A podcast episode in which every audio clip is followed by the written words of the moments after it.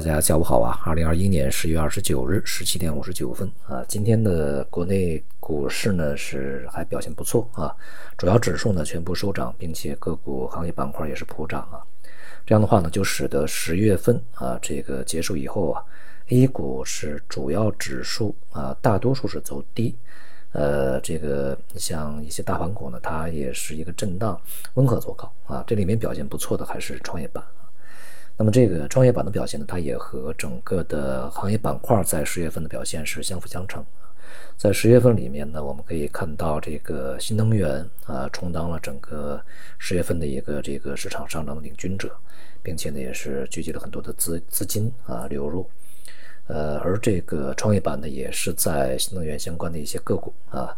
盘子比较大的一些、这个带领之下呢，这个持续的上涨。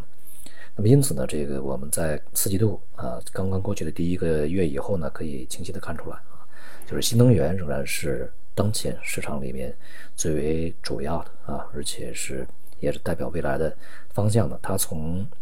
无论是从它的价值大的。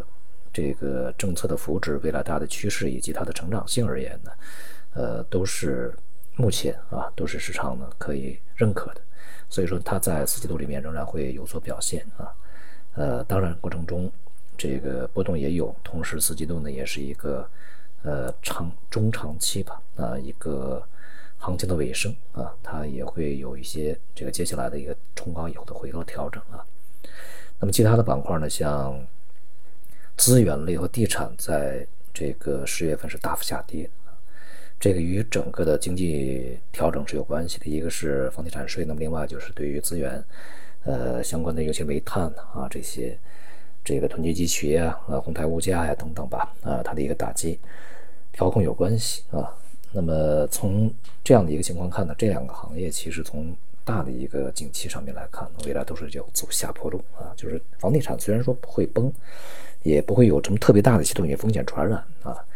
但是呢，这个它是一个受抑制的一个行业板块，而资源类呢，它是一个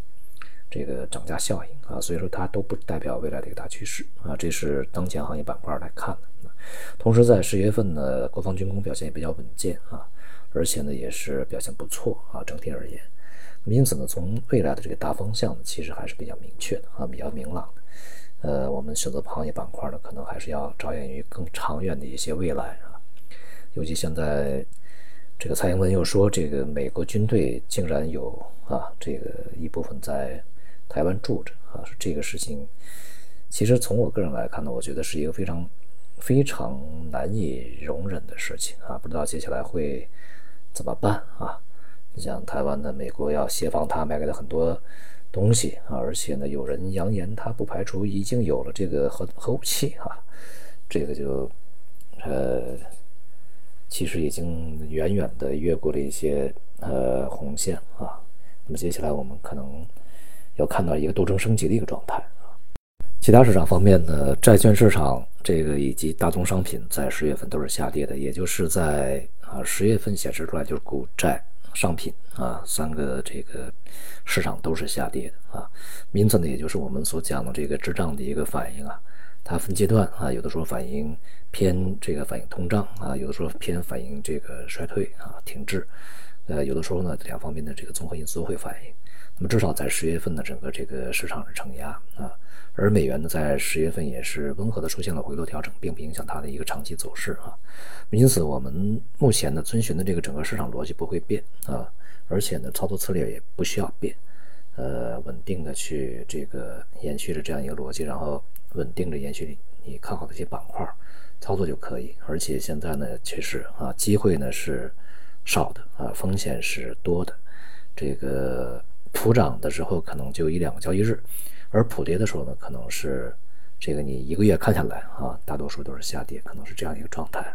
因此呢，这个交易呢还是谨慎为好啊。进入11月份以后呢，预计情况会更加复杂啊。这个在股市里面呢，恐怕有一些行业板块里也是将这个继续的啊，这个产生一个冲高啊，向上啊。但是可能大多数的一个行业板块会是一个震荡的整体重心下行的状态，因此呢分化会进一步加剧啊。那么操作呢要进一步的去寻找这种结构性的差异。好，今天到这里，谢谢大家。